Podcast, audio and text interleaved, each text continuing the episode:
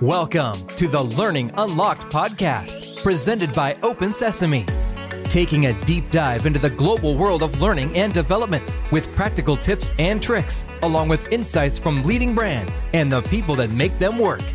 This is Learning Unlocked. Now, here's your host, Brian Berger. My guest is Elliot Masie. He is the host and curator of many learning and development seminars, labs, and conferences over the past 30 years. He's a provocative, engaging, and entertaining researcher, educator, analyst, and speaker focused on the changing world of the workplace, learning, and technology. Elliot is acknowledged as the first analyst to use the term e learning he heads the Masie Center in Saratoga Springs, New York, focused on how organizations can support learning and knowledge within the workforce. He leads the Learning Consortium, which is a coalition of 150 plus global organizations cooperating on the evolution of learning strategies, including American Express, General Electric, McDonald's, GM, and Fidelity. You can follow Elliot on Twitter at e Masie that's E M A S I E, or visit his website at masie.com, M A S I E.com. Elliot, thanks so much for joining me on the Learning Unlocked podcast presented by Open Sesame. How are you? I am wonderful, Brian. It's an honor to be here, and uh, let's have some learning full time together. Yeah, I'm so interested in your background. How did you first get started in the learning and development space? Well, to, to be fully transparent, I am a uh, probably from birth on a geek and a nerd. Uh, so I I really came up through geek and nerdom. Uh, I grew up in New York City. I went to Stuyvesant High School, which is a very nerdy school, and uh, a science high school there. And from uh, literally my sophomore year on, I was helping to program one of the first computers given to a high school and the like. But being a nerd means that you're curious, you know, you're you're curious about things. And the more I explored that, I realized that my passion was curiosity. And uh, when you get curious about something, you are ultimately going to be engaged in learning. You know, and some of it's formal learning, a classroom, a college, a uh, you know, a, a structured meeting. But in reality, that was always something that couldn't be scaled, either personally scaled or, or organizationally scaled. So uh, I early on had this hunch that computers, and by the way, when I started, there were, you know, our computers were mini computers. There were no, uh, there were no, you know, microcomputers. In fact, I invited my girlfriend to the senior prom by typing out a punch card, an IBM punch card. So true nerdum here. But oh my gosh, that's great. Literally had a hunch, and it wasn't mine alone, that as computer technology evolved, one of the things that we could do is use it for learning. And uh, I remember meeting Admiral Grace Hopper. She was the uh, sort of the the leading data processing person. She was in charge of mainframes at the Navy, and she coined the word bug because a bug got into her computer. She said that someday computers were going to be used to help us be smarter, to teach us new skills, to um, learn our jobs, and that started me on a path. And literally, over the next couple decades, I helped uh, launch the computer training industry, and um, and it it was an enormously important uh, uh, process for me to best understand um, how curiosity with technology would take us into a new age. So, how did you coin the term e-learning? Where does that come from? Well, it was a meeting. I had a meeting with the most senior leaders at IBM in the 1990s, and they were using E for email, e business, e commerce. And we were meeting in Atlanta, and I shared with the people there, including the CEO at the time, well, you know, you ought to start using the word e learning. And uh, some marketing, uh, creative, internal coordinator said, nah, that, that word will never stick. So uh, I said, okay, then we'll just use it generally in that sense. Um, but here's the interesting thing, Brian. You know, the E started off being about electronic. Mm-hmm. You know, so we th- the reality is, and and you know, maybe because Wikipedia either blames me or praises me for being one of the people to start using it. Um, we went from 86 people in 1995 who were in this e-learning field to currently 1.8 billion people during the pandemic wow. are learning electronically. But the E changed because the E was about electronic.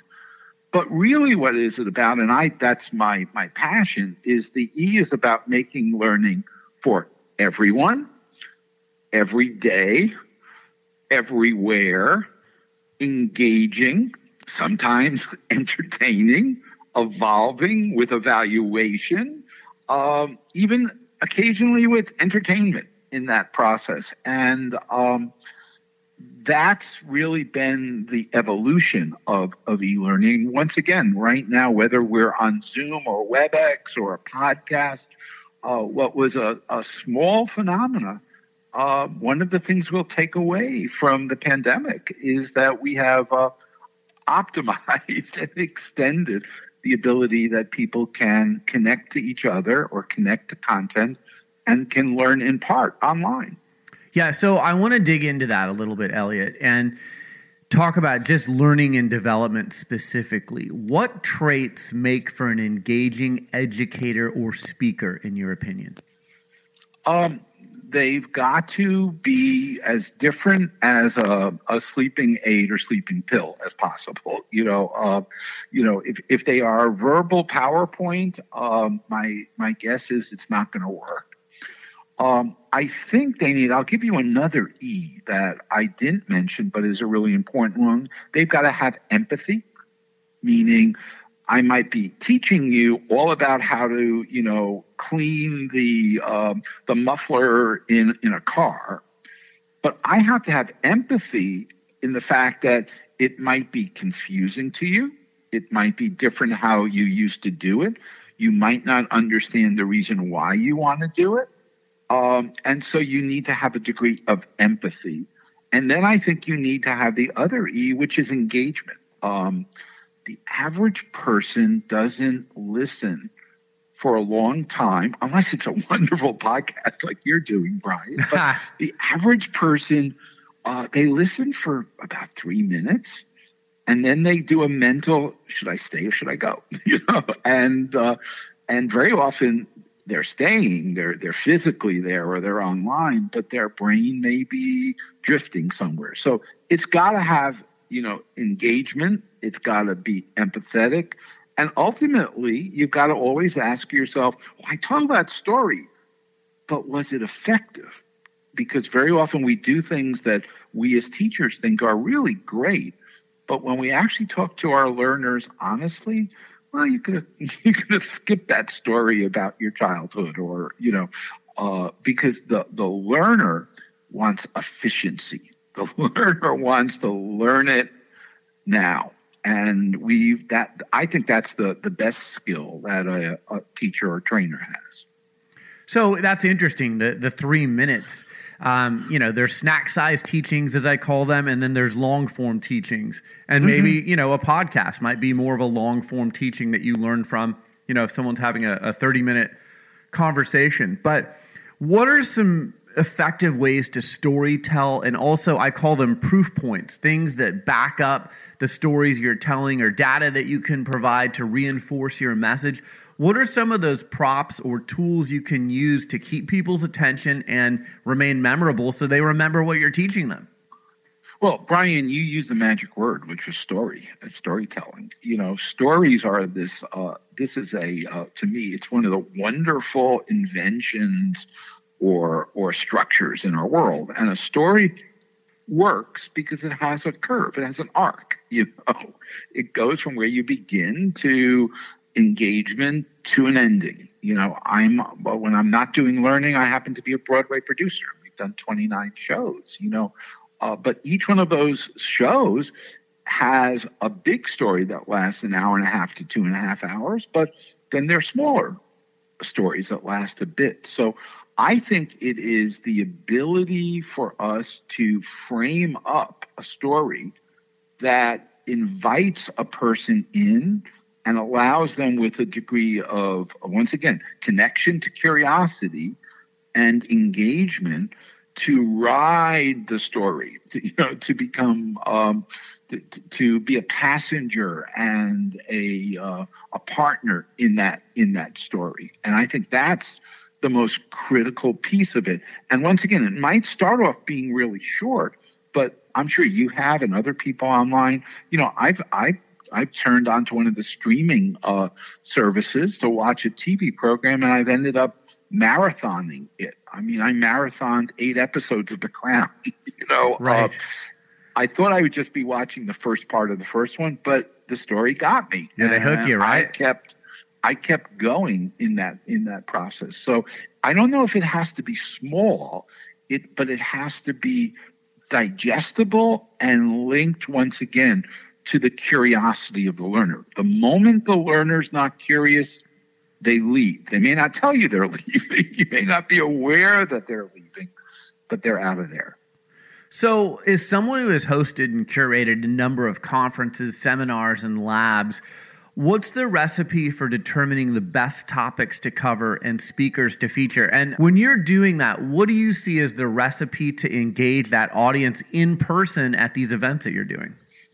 Well, I think there are three parts to it, and I liked how you framed it. Uh, the first part is you've got to get them there, okay? And um, they will come if they, A, uh, understand that they are going to hear from an individual that they normally might not hear from. B, that they're going to hear about it in a process that they trust. You know, um, I don't really want to hear a group of nine people in a panel. You know, right. That's not right. going to keep me. Uh, and then the, the final one is it goes back to storytelling that um, they're going to end up with content that they can um, turn into their own story. Even if I was at this conference and the speaker said X, you know.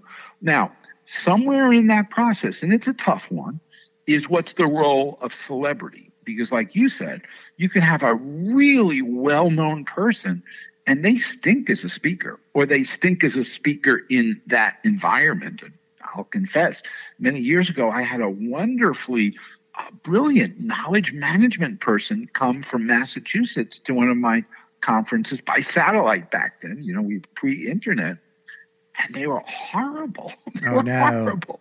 And I had booked them to be on for an hour. Oh. And seven minutes in, I put a little nod to my AV person, and we had a truck rented outside of Disney.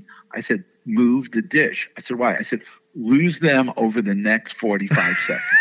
and sure enough, I said, Oh my gosh, we've lost them. And then we, I said, Well, they're not here, but let's take what they were saying. We had the best session with them. Now, you know, they don't know who I'm talking about, but uh, celebrity doesn't mean competence or engagement.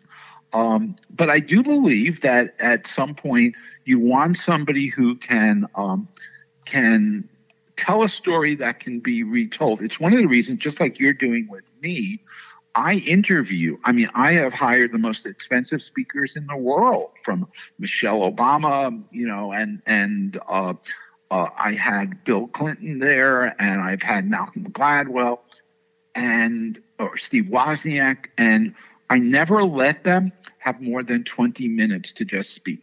And often I say, why don't you just sit down and I'll interview you? Because what happens there is they're used to listening to a really good talk show. You know, they're they're used, and then you get to chop it up. You get to to get them to focus on, you know, different topics that people want, and sometimes sometimes they become much better when you can mediate it that way. More of Learning Unlocked is coming up after this. Diversity, equity, and inclusion continues to be a top priority for businesses everywhere. Open Sesame has created a survey that will give you insight into where your organization stands on diversity.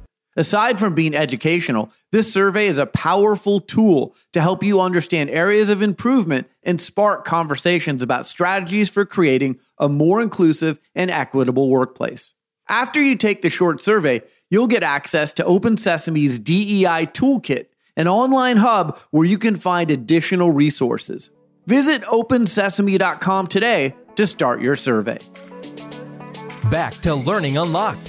Here's Brian Berger. So, a fireside chat instead of a keynote is the way to go. And I totally agree. That's what we do at our event. You know, it's either a one on one or, you know, a very small panel. And obviously, you've got to have the right person moderating so that they're getting the yep. most out of the the guest that's on stage. That's another one of my pet peeves I'll just mention to the audience is if I, I love what you said earlier nine people on a panel, forget it. My max is four, and that includes the moderator because mm-hmm. you want to work everyone mm-hmm. into the conversation. And then the other is if the moderator is more interested in hearing himself or herself talk, you're losing out on this incredible speaker that you brought in. So the moderator has to understand going in this isn't about me, this is about extracting the best information from this guest. Yeah, and, and I'll tell you, it's it, it's I not cheat, but I bend the rules a bit. So inevitably, these very very famous speakers uh, want to know what some of the questions are going to be. Right. And I make up cards that look, you know, the same way that Oprah would have a card that has Oprah on it, and you know, and I show them the cards, and I don't go to where um, where they would be rudely mad at me.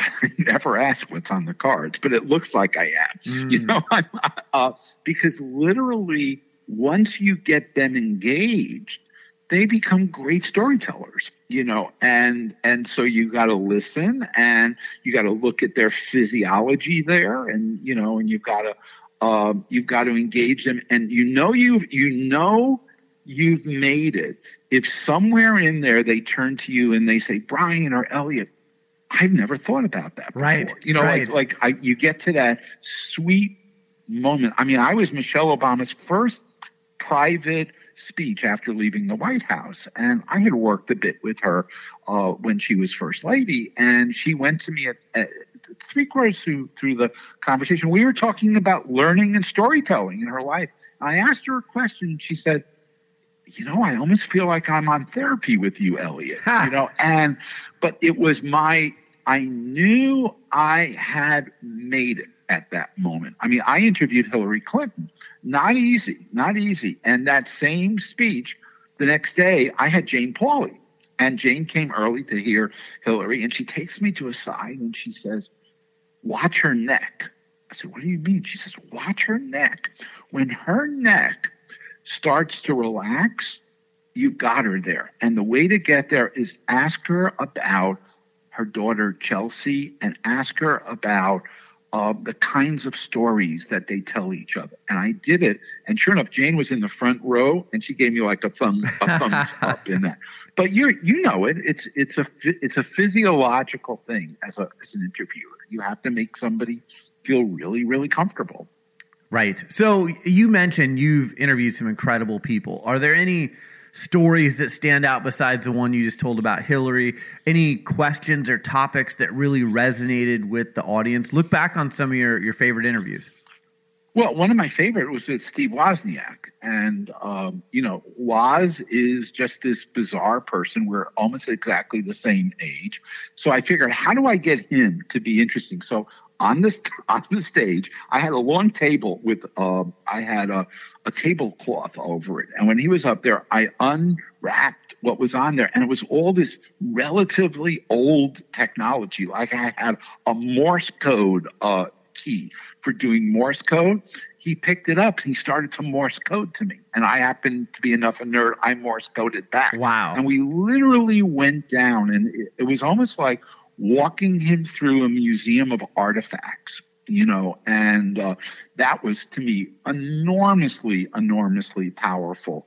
Um, you know i had an opportunity to interview uh, laura bush and it was it was wonderful because i asked her I, I always try to find a question that's, that's related to learning. Now if you don't know her background before becoming first lady she was a librarian.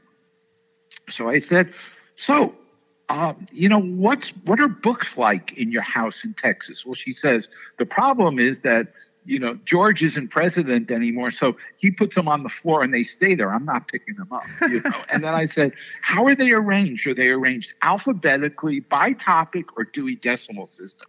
And her eyes lit up, and she said, Dewey Decimal System, Elliot. You know, and we ended up with this conversation about curating content by organizing it really, really well.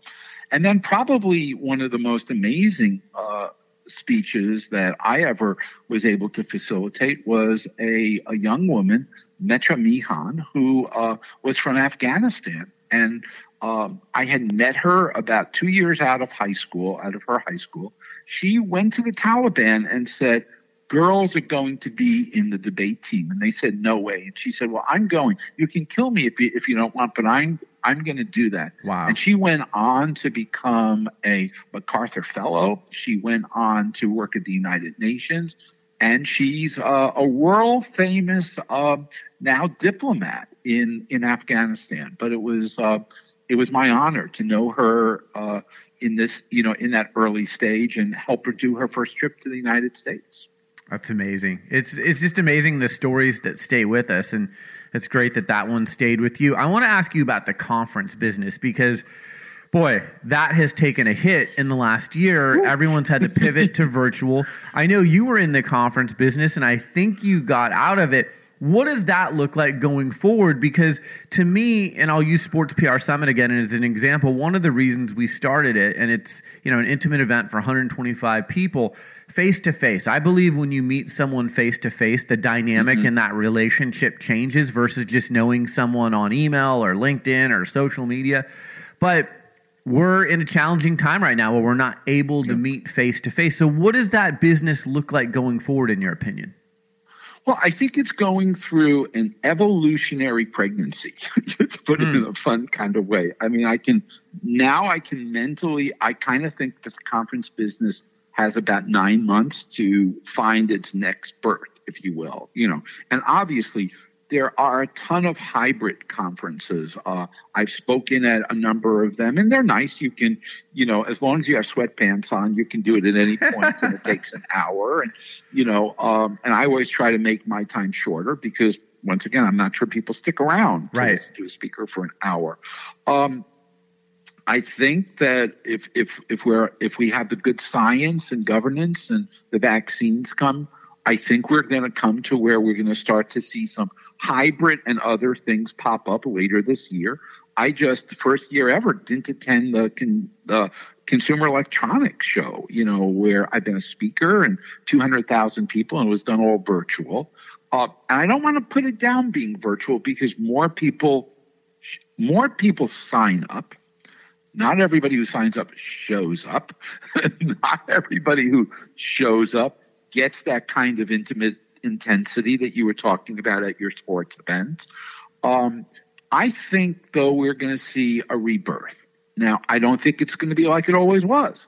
I'm not sure we're going to sit in, you know, a church style, you know, with our knees knocking the people next to us. Um, I'm imagining early on we're going to huddle together, if you can use that word. You know that um, we may we may do some things where we come together for 80 or 100 people. And I think we're going to increasingly blend in technology. And I, I was an early user of that. I mean, I would literally say to somebody, you don't have to fly to Orlando where I did my conference. I'll bring you in by a satellite that I can move if you get boring or, or later on by video conferencing.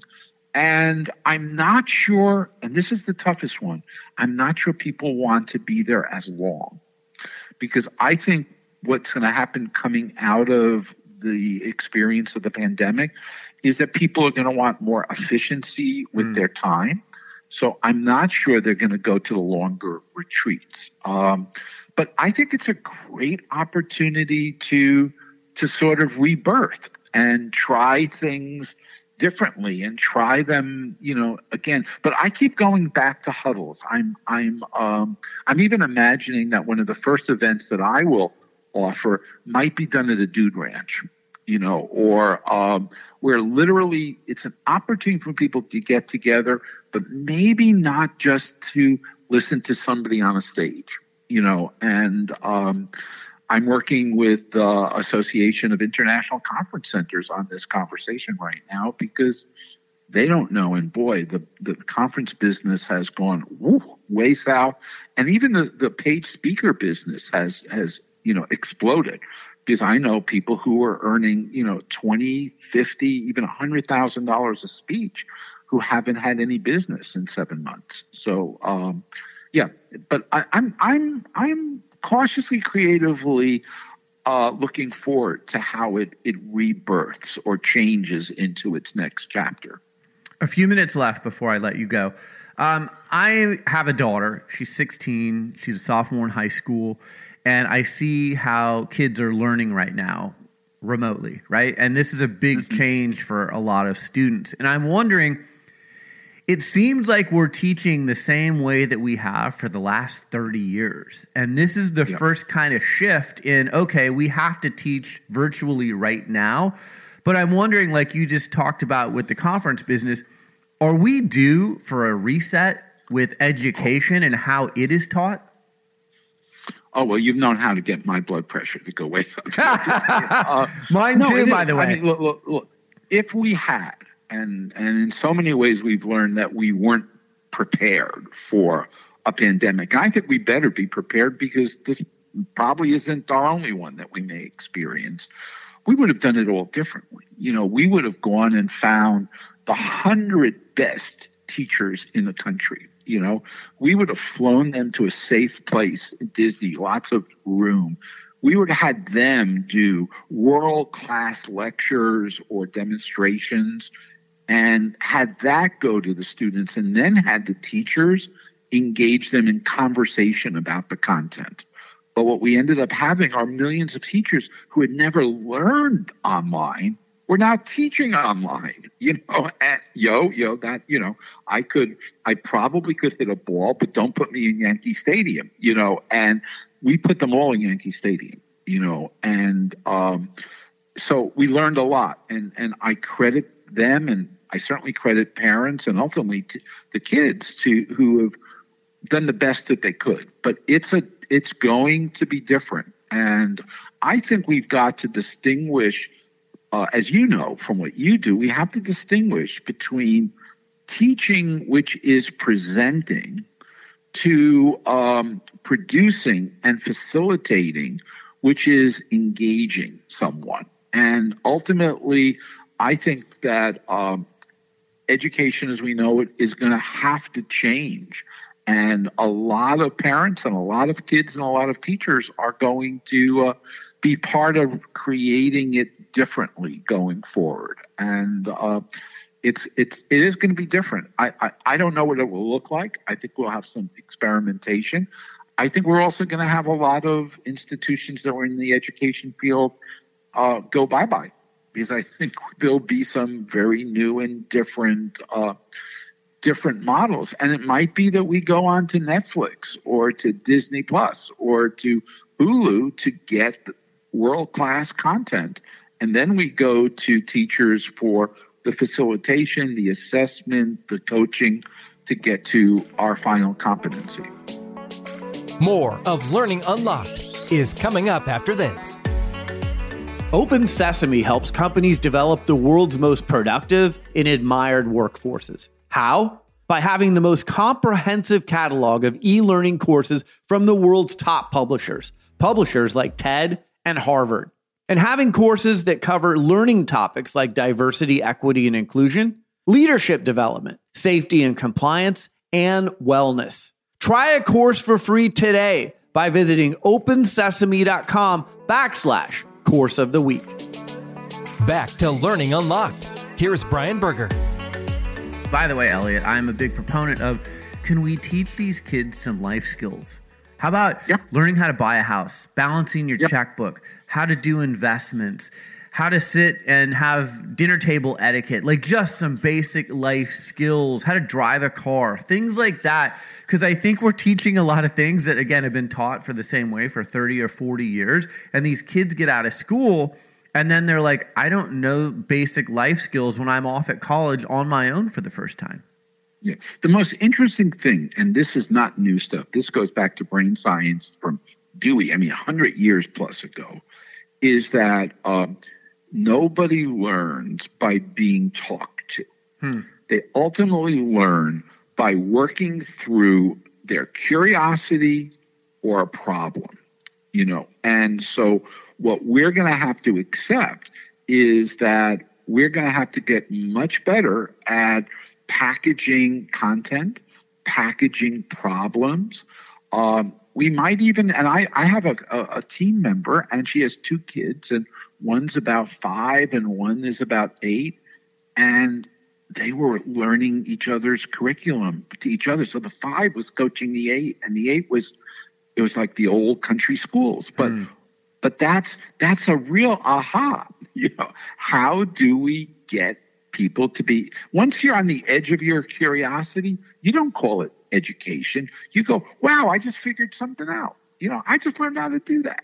And um, that's why the ultimate E to me is excitement. You know, e learning is where somebody is excited about getting smarter, getting more competent. And I don't care if they call it learning. You know, I don't I don't care if they need the certificate at the end. I'm excited that they're they're better and more able and more ready to to live their life. Elliott, my last question for you. I know you've done these incredible empathy concerts during COVID. I know you've got that passion for Broadway that you discussed, but is there anything that you haven't done yet that you want to do in the future? Well, there are two things I, I, I haven't done yet that I, I really, really want to do. Um, I don't think we've explored, and this is interesting given what we're doing. I don't think we've explored what 3D and 360 audio means. You hmm. know, uh, it's very interesting that when you're in a conversation in a room and somebody's talking to your left and somebody's talking to your right, our brain processes sound 360. We've done pretty good getting immersive video. I don't think we've really figured that piece out. The other p- thing that I'm enormously intrigued to, to do is to go and look at what the role of story and poem is. And, you know, this happens just days after the inauguration. Well, you know, I'm the ultimate fanboy for Amanda, who gave the poem yeah. at the inauguration. Incredible. 22 year old. But if you watch her, you got to watch her because she said the words and moved her body and moved her soul in a way that was so powerful. So as a Broadway producer, I would hire her in a in a minute to be in one of our shows, but she didn't do it from a script. She did it from that word you mentioned that I'm she did it by empathy with the message and empathy with the audience. And so I'm thinking about what will the next generation invent and it may look like TikTok. It may be she was 10,000 times more intensive than a TikTok, but, but it was, I was so proud that we saw a young person who had an old soul and moved us in a form factor that was multiracial, multi generational, and multi moment. And uh, boy, I, I want to I want to be a player to help in that field uh, and have much to learn from mentors like her. Elliott Masie, you can find him online at m a s i e dot com. Thank you so much for joining us on the Learning Unlocked podcast presented by OpenSesame. Best of luck to you into the future and hope we can stay in touch. Thank you very much, Brian. Thank you. Thanks for listening to Learning Unlocked, presented by OpenSesame. Download this and every episode on Apple Podcasts and Spotify. Learning Unlocked is produced by Griggs Productions.